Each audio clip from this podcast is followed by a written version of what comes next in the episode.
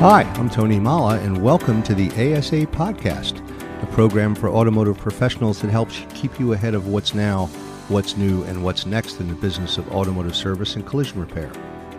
This podcast is brought to you by the Automotive Service Association, dedicated to driving your success.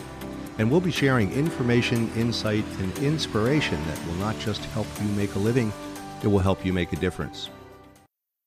Hi, I'm talking today with Brad Pellman, the owner of Pellman's Automotive in Boulder, Colorado, and Trish Serratore, Senior Vice President of Communications for ASE.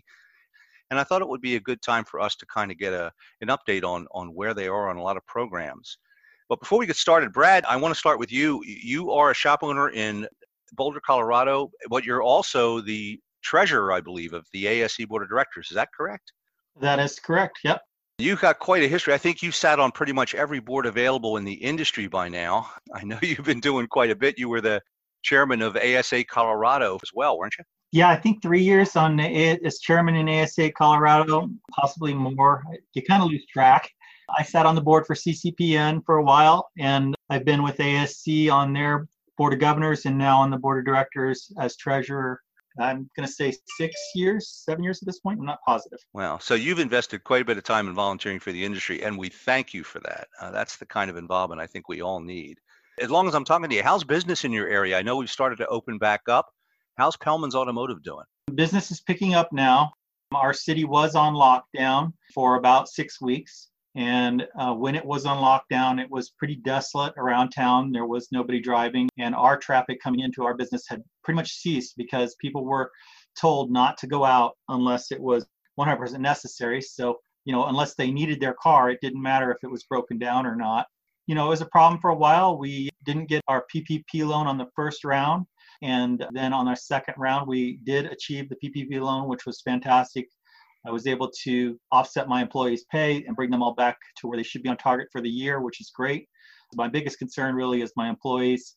And now that the city has opened back up, we are cranking again. We are actually scheduling two weeks out so people are back and they're supporting small business, which is really exciting. Well, that's great. You know, I've been hearing that same description of how things are from a lot of the shop owners I'm talking to around the country. Everybody had a kind of a rough patch there for a couple of months. Most said they were down about 30%, but like you, they said the business is bouncing back nicely. So that's great to hear. Let's get into the, the meat of the conversation here. Again, I wanted to kind of bring everybody up to speed on what's happening with ASE. And Trish, can you give us a little bit of overview on the current status of ASE? I know the testing has begun again, right? Yes, we're really excited that Prometric was able to open up their test centers again Fortunately, automotive service is considered an essential business. So we were one of the early clients of Prometric to have availability for the technicians to come in and test at the test centers. Now, not every single test center is open. So we do encourage you to go to the Find a Test Center and check the seat availability on the ASE website before you register. That way, you can be sure that the test center in your area is open and has seat capacity available for you because Prometric is trying to really make sure that the safety of our candidates is primary. They're doing all of the sanitizing and making sure that when you come into a test center, there's social distancing with you and the and the test center staff. And when you go in and take your test, the carrels will be wiped down before, after, during, making sure that everybody is taken care of in a safe manner. The other important thing to note is if you are going to test at the Prometric Test Center right now, since they're open and ready to go, bring a mask because they won't let you test if you don't have a mask. Oh, okay. Well, that makes sense. Are they doing any kind of social distancing? Or I guess the way computer based testing works, people are kind of divided up anyway, right?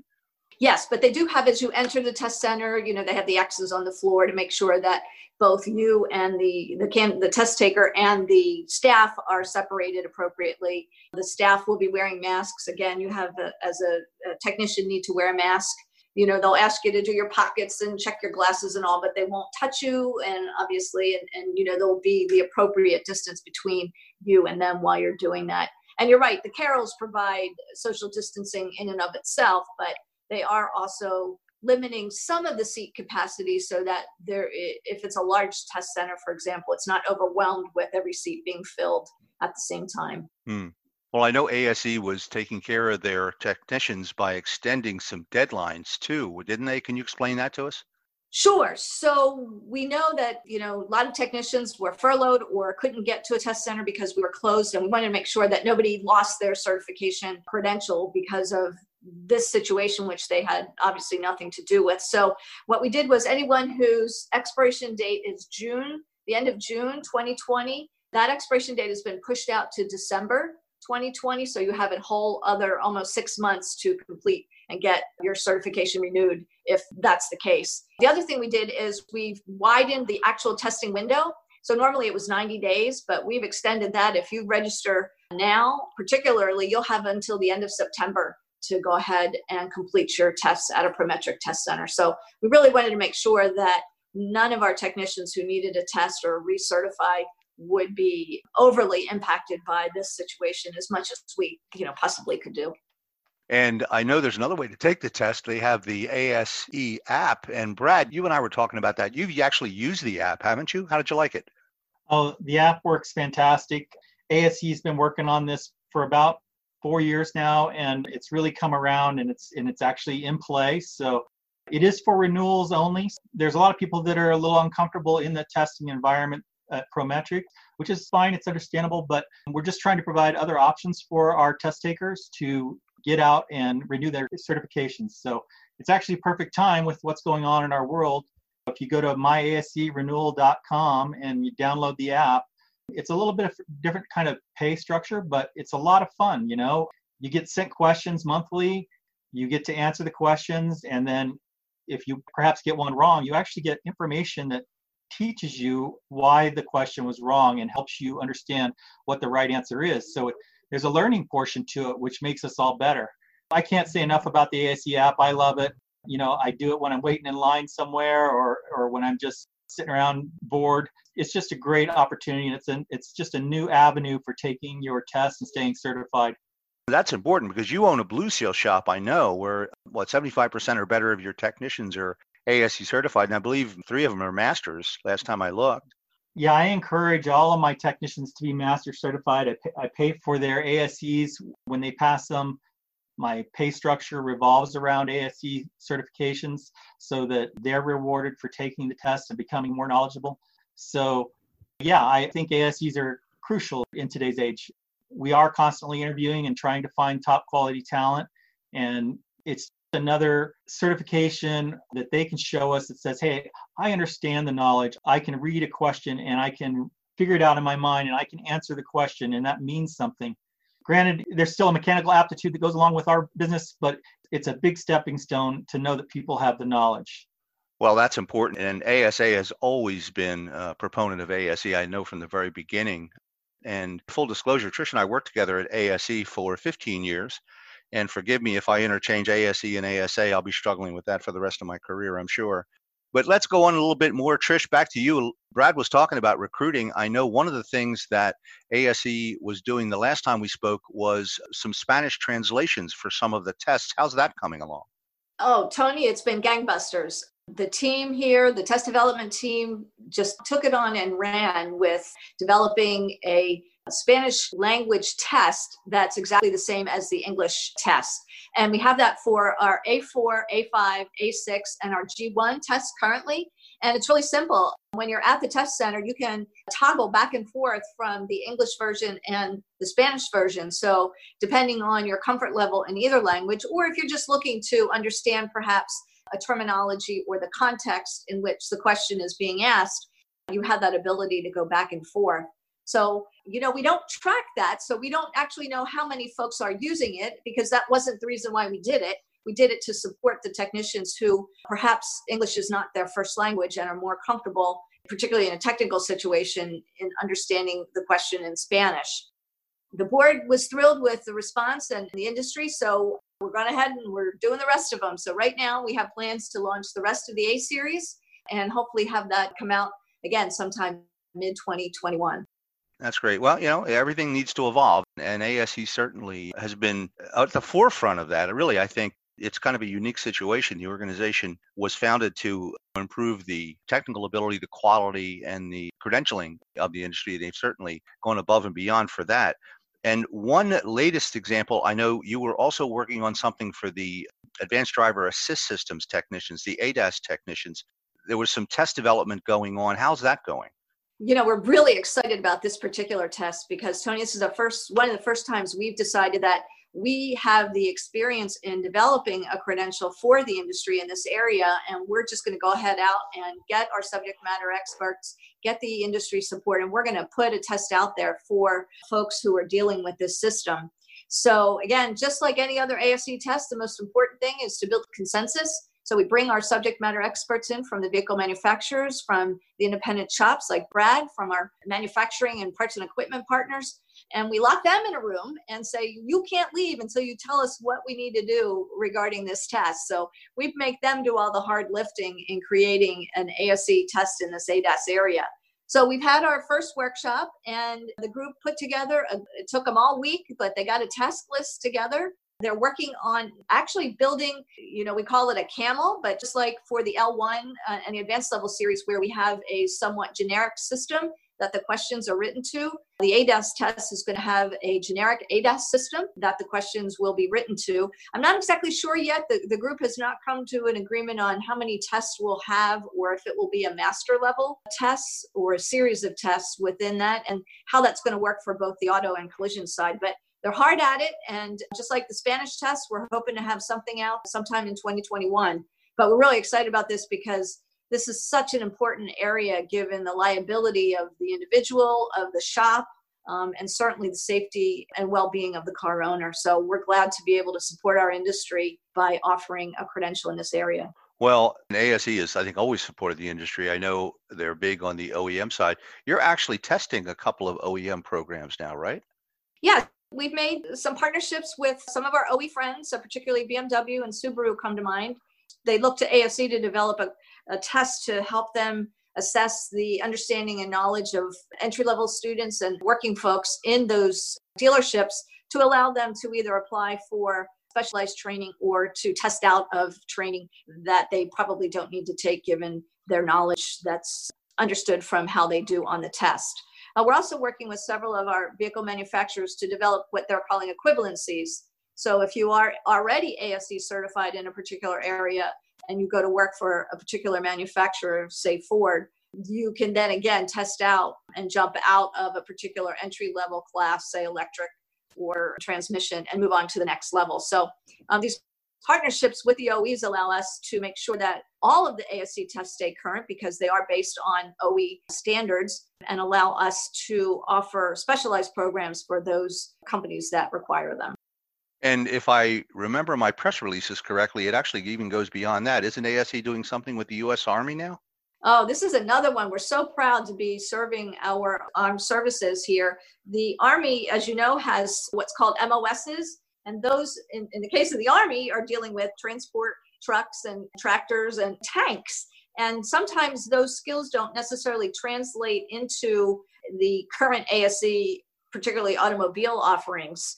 And then those Army folks coming out into the workforce, they can't quite pass the ASE test. So the Army said, you know what? we're going to ask you to develop a series of certifications for just us and for our equipment and for our servicemen, which will then ultimately allow them to have a credential. So when Brad's looking to hire his next technician at his shop and this young serviceman from the Army walks in with an ASE military certification, Brad can be comfortable that that individual is trainable and has the potential and the attitude to be a great employee and can then take that individual through his or her own training ladder and career enhancement program at the shop. So this is a huge program. The Army's looking to have three different levels, entry level, intermediate, and advanced and multiple tests within each of those categories based again on their equipment and requirements. So, you know, just because we're working at home due to this whole pandemic, we're certainly working harder than ever and we're pleased to do so. Well, something you just mentioned, Brad, you were talking about hiring some technicians, and I know another function that ASE provides through its ASE Education Foundation, formerly NATEF, is providing credentialing, accreditation, I guess is the word, for STEM programs across the country. And one of the things I wanted to touch on, we've recently lost two tremendously influential individuals who were strong supporters of ASE. One was Don Seyfer, a shop owner in Wheat Ridge, Colorado. Brad, I believe he was part of your ASA Colorado group. That's correct. Don was one of our very early chairmen of our board. Wow. And actually, Trish, Don was serving on the board of ASE as well, as I recall, or was it NATEF? I think he was chairman of NATEF. So Don, as just like Brad, I think served on most of the industry boards that were around at the time he was active in that way. So yes, he was uh, on the ASE board and served a number of years there. And because we didn't want to let him go, we made him come over to the NATEF board, again, now the ASE Education Foundation, and he served as the chairman of that organization. And I got to tell you, he brought such a consensus building and he brought the understanding that education in the automotive service technology world is essential. And he really helped move NATEF at the time in that direction. And he also made sure that the aftermarket understood the importance of working with the educational community. You know, at the time it was very heavy OE oriented, and Don made sure through his association with ASA Tony and ASA Colorado, of course, that the aftermarket and the independent service world understood the importance of partnering with the educational institutions in their area. And so I can't compliment Don enough on his efforts um, in that regard. Yeah, he actually was one of the founding members of the Automotive Management Institute, AMI. There you go. Which is the educational arm of ASA. And I think everybody knew Don. I know I've, I've known him, gosh, longer than I care to admit. But Brad, you worked with Don's son, Donnie, mostly, right? Yeah, absolutely. You know, and it was evident that so much of Don had rubbed off on Donnie. I first met Don when I was a very young shop owner, and uh, he had had an ASA meeting, and it was about labor laws. And my wife and I went, and he welcomed us, and you could see his concern for ensuring that young shop owners were learning the things they needed to know to be successful and he was supporting he really was a great mentor which is something we should encourage all shop owners to be is great mentors for our younger employees and people who are going to come up in our industry and be great yeah, well, he was certainly a mentor of mine, I know, and I was pleased to see they had a nice memorial for him out in Colorado at a racetrack, I believe. Uh, there was an item on our Facebook page about it. Yeah, I think they started at his shop in Denver and they a lot of people gathered for that. Unfortunately, I had an ASE directors meeting that day, so I couldn't attend. But a lot of ASA board members did attend. And then they basically had a cruise to Bandimere Speedway, which I think is Dan, Don spent a lot of his time. But it looked like they had over 100 cars there in the photos and stuff, and a really good turnout supporting and celebrating Don's life. Well, certainly a life well lived, and he will definitely be missed. But you know, there was another giant in the industry that we also are mourning is passing, Jack Pohanka, a name very familiar to those of us who lived on the East Coast from his string of dealerships. But Trish, I don't know if you actually work with Jack, but Jack was one of the actual founding members of ASE, wasn't he?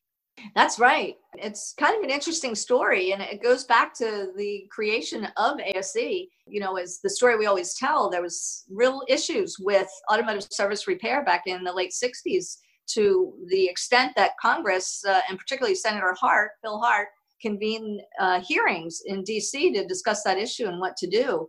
And amazingly, Jack Pohanka of Pohanka dealerships here in the area, I think he probably only had one at the time, was a friend of Phil Hart. He sold him a car. So he went to attend these hearings and kind of caught the bug and just kind of mentally came to realize that he could have some influence in this particular arena.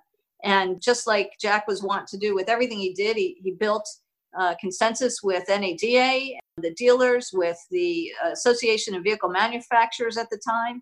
And slowly but surely, he dragged the automotive service aftermarket in with, uh, with him to the extent that by 1972, ASE was established, it was funded, and very shortly after that, gave its first test. Jack never lost his love for ASE. He was our first chairman. He would call me yearly to find out what uh, what we were doing, what was new, how we're how are the numbers? Did you know? Did he could he help? I mean, he was always available.